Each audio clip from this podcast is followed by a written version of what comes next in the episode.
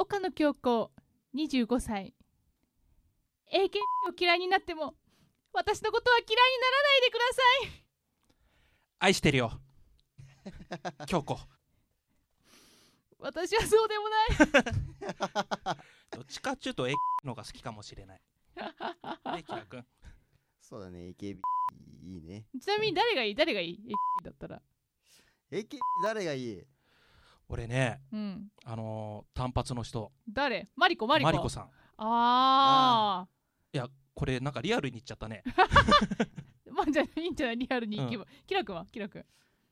どうかな？誰がいるかな？でもまああの、うん。その篠田麻里子いいと思うよ俺。っあれ二人ともマリコ？マリコさん。ていうか他あんま知らないからさ、コジハルとかはコジハル。あこじはるね。あーちょっと俺ダメだな。こじはるだっあダメなの？たら俺あれか意な京子とどっこいくらいかな？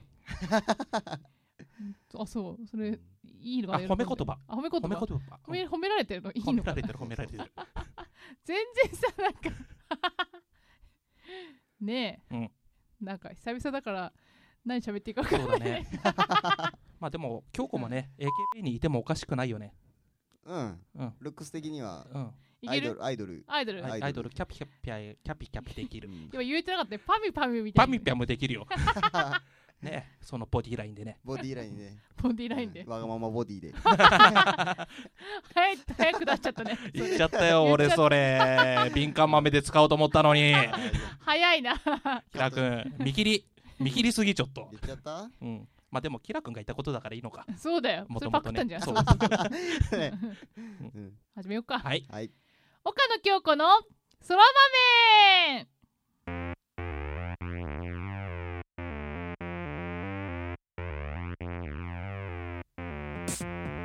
はいというわけで改めましてこんにちは。かなりお久しぶりです。岡野京子のそら豆。進行は私岡野京子 &AD の人生の先輩そしてそしてプロデューサーのキラくんの3人でお送りいたします。どうぞよろしくお願いします。よろしくお願いします。お願いしますなんかね久しぶりすぎてね、今すごい下りをね忘れてましたよね皆さんね。今ちょっと吸ったもんだかったね今ね。そう手順を忘れちゃってるねみんな。そうそうそうそう。それで俺がねなんで AD なのかもよくわかんないんだけど 今更だけど。だって言い出したのが先輩だからじゃないの。俺か。確そうだよ。お前お前がやろうっつったんだよ。お前お前がやろうっつったんだったら俺 P じゃねえかそしたらまあ確かに確かに。まあいっか。なぜかでもキラ君がプロデューサーっていうね位置づけになったよね最初からね。うん。なぜかね。最初からそうだったよね。そうだね。なんかキラ監督みたいな感じだったもんね。なんかそうだね。俺特に何もやってないんだけどね。プロデューサー的な。仕事をでもさすごいさ地道に地道にまあなんとなくぼんやり続けてるうちにさだいぶ喋れるようになったよね3人ともね。こなれてきてる。こなれてきてる。ちょっとテクニックがねそうそうそう。ついてきたねねえなんかしばらく更新してないうちに私いつの間にか25歳になってましたねおめでとう。ありがとう今更だけどす25歳どうですか？ごい25歳ですか？年取ったなって思うよねすごいね。そうあのさうん。俺ほら結構前からきょんちゃんの写真いっぱい持ってんじゃない。あはいはいはいはい。もう大体23歳の時ぐらいからか。まあ23からこれやってるからね、もう100枚以上ありすぎでしょ。そんな？そうそうあの商売でやってるからさ。売ってるから。これそうだね。ちょっと私のね写真流出してるところがありますか1ら枚ね250円。た高いのか？高いでキねラ君のが1000円ね。高っ！キラ君高っ！俺の高いでまあそういう商売ねやってるんだけども、はいその写真をね見返していくとねはい。やっぱ変わってるよ。23歳の時から。あそう。ん。うどうなった？どうなった？昔はねなんか可愛かったねもうひたすら可愛かった。あそう。今は？今は？うん。今今綺麗だね。ありがとう。大人になった大人になったね。特にボディラインボディライン。わがままボディ。わがままボディ。今日2回目だね。使ってやった、キラ君が言い出したからうん、ねえもう今年もあとちょっとですよ。そうだね。早いもので。もちろん1月ですからね。ねえそうなすごい年取ったなって思うエピソードい1個。うん。なんか1年が早い。うーん。それあるね。早いね。早いよね。あとねうん。俺が年取ったなって思うエピソードはねうん。おしっこが近い。半端なく。頻尿。頻尿とか。頻尿とか。でもこれキラ君わかると思うんだ。ままあまあでも僕もうん近い。一日何回もトイレには行きますけどあ本当。そっか。私頻尿よりもどっちかっていうと膀胱炎気味だからさ。そっか。そう。あら。ごめんごめん。そうちょっと職業柄ちょっとそうなりやすい。ちょっと癖がね年かって本当に。やばいねネタの内容がさ本当。ひどいねこれね。あれもともとこんな感じじゃなかったっけ？そうだっけ？これちょっとゲスな感じじゃないえそんな感じじゃなかったっけ？空豆あそうかもしれない。ちょっと忘れてたね。あのねこのスタジオの空間の中だとセクハラとかやっていいっていうのが空豆だもんね。そういう体で今までやってそうそう私は認めた覚え一回もないけどね。まあそんな感じだったような気がしないでもない確かに。おね。思い出していこちょっとずつね。うちょっとずつ思い出していこう。まあそんな感じでよろしくお願いします。はい。はい。次行きますか。はい。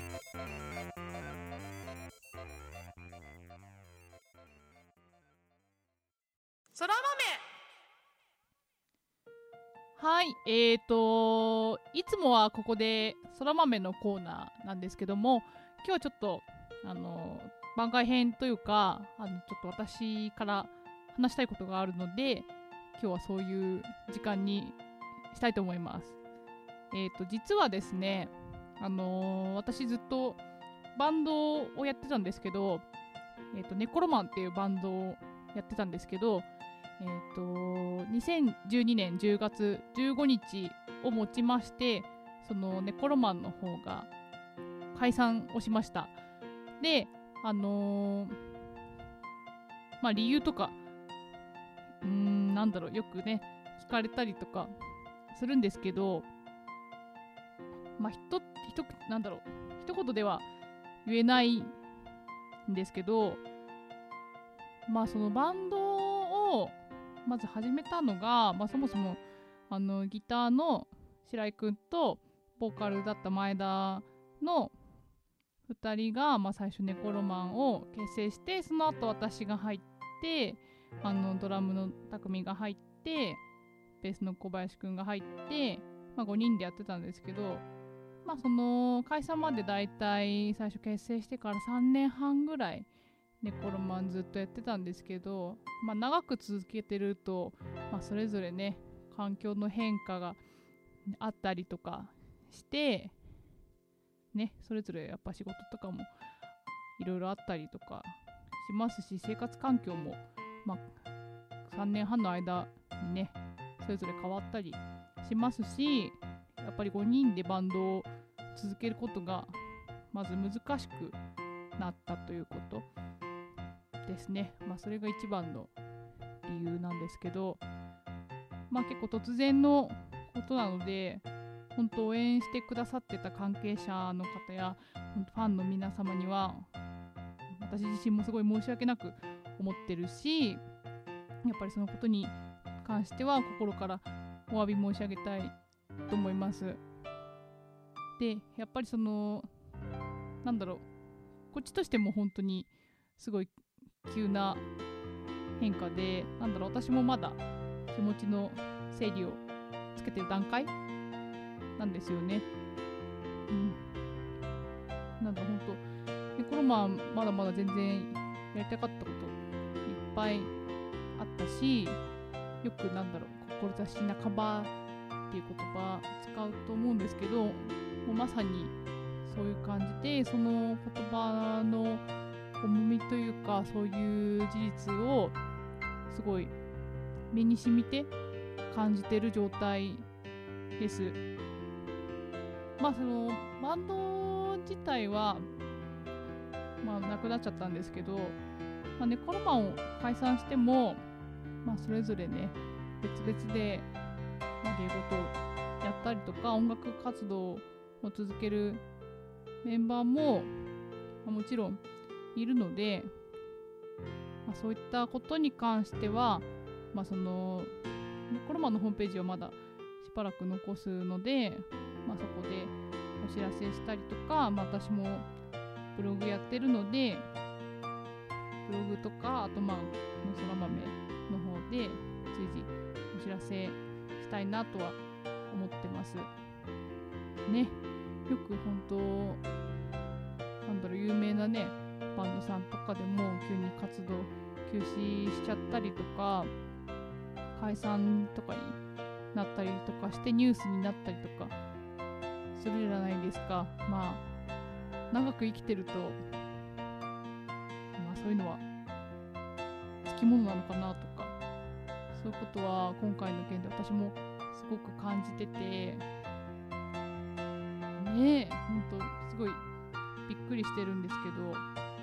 まあでもそれでもバンドがなくなったから音楽やめようと私は思わなかったしまあそのバンド自体もねほんとやりきってない状態だったので、まあ、何らかの形で私は音楽をこれからも、まあ、続けたいなって思ってるしもちろんそら豆もまだ続けるしなんだろう音楽家として音楽でアプローチできることはやれるうちはずっとやってやり続けたいなと思ってますのでよかったらこれからも岡野京子のことを応援してくれたらすごいありがたいなと思ってます。よ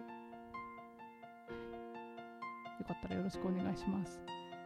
で、そのネコロマンをやってて、ずっと、まあ、ほとんど曲は白井くんが書いて、詩は朝子が書いて、まあ、そのココアキラが作った曲とかもあったんですけど、あの唯一私が作詞作曲して歌も私が歌った曲があってあのその曲を今回紹介したいなと思うんですけど結構「ネッコロマン」で検索すると YouTube でいっぱい動画が上がってたりしてまあ主に有名なところとかだと「まぶた」っていう曲とか「涙腺」っていう曲とかがあの YouTube にアップされてるんですけどその私がライブで歌ってた曲はその動画の方で上がってなかったのでまあバンドではもうやることはないんですけどまあなんか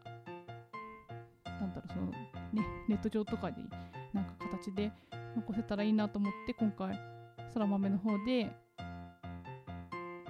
その曲を歌いたいなと思います。聴いてください。104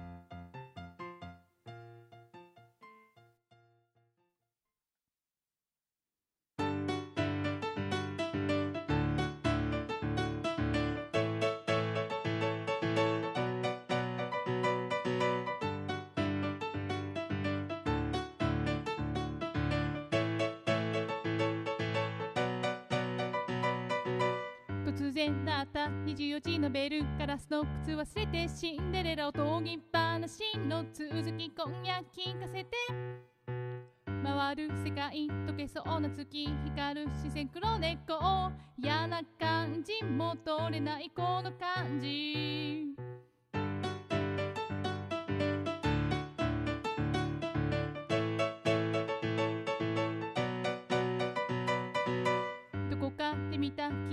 記憶をたどり迷宮メロで口見えるスイツワン落ちてく。パラダイス。夢かも振り返らない。今この時がすべて。広がるもやもや雲も雨も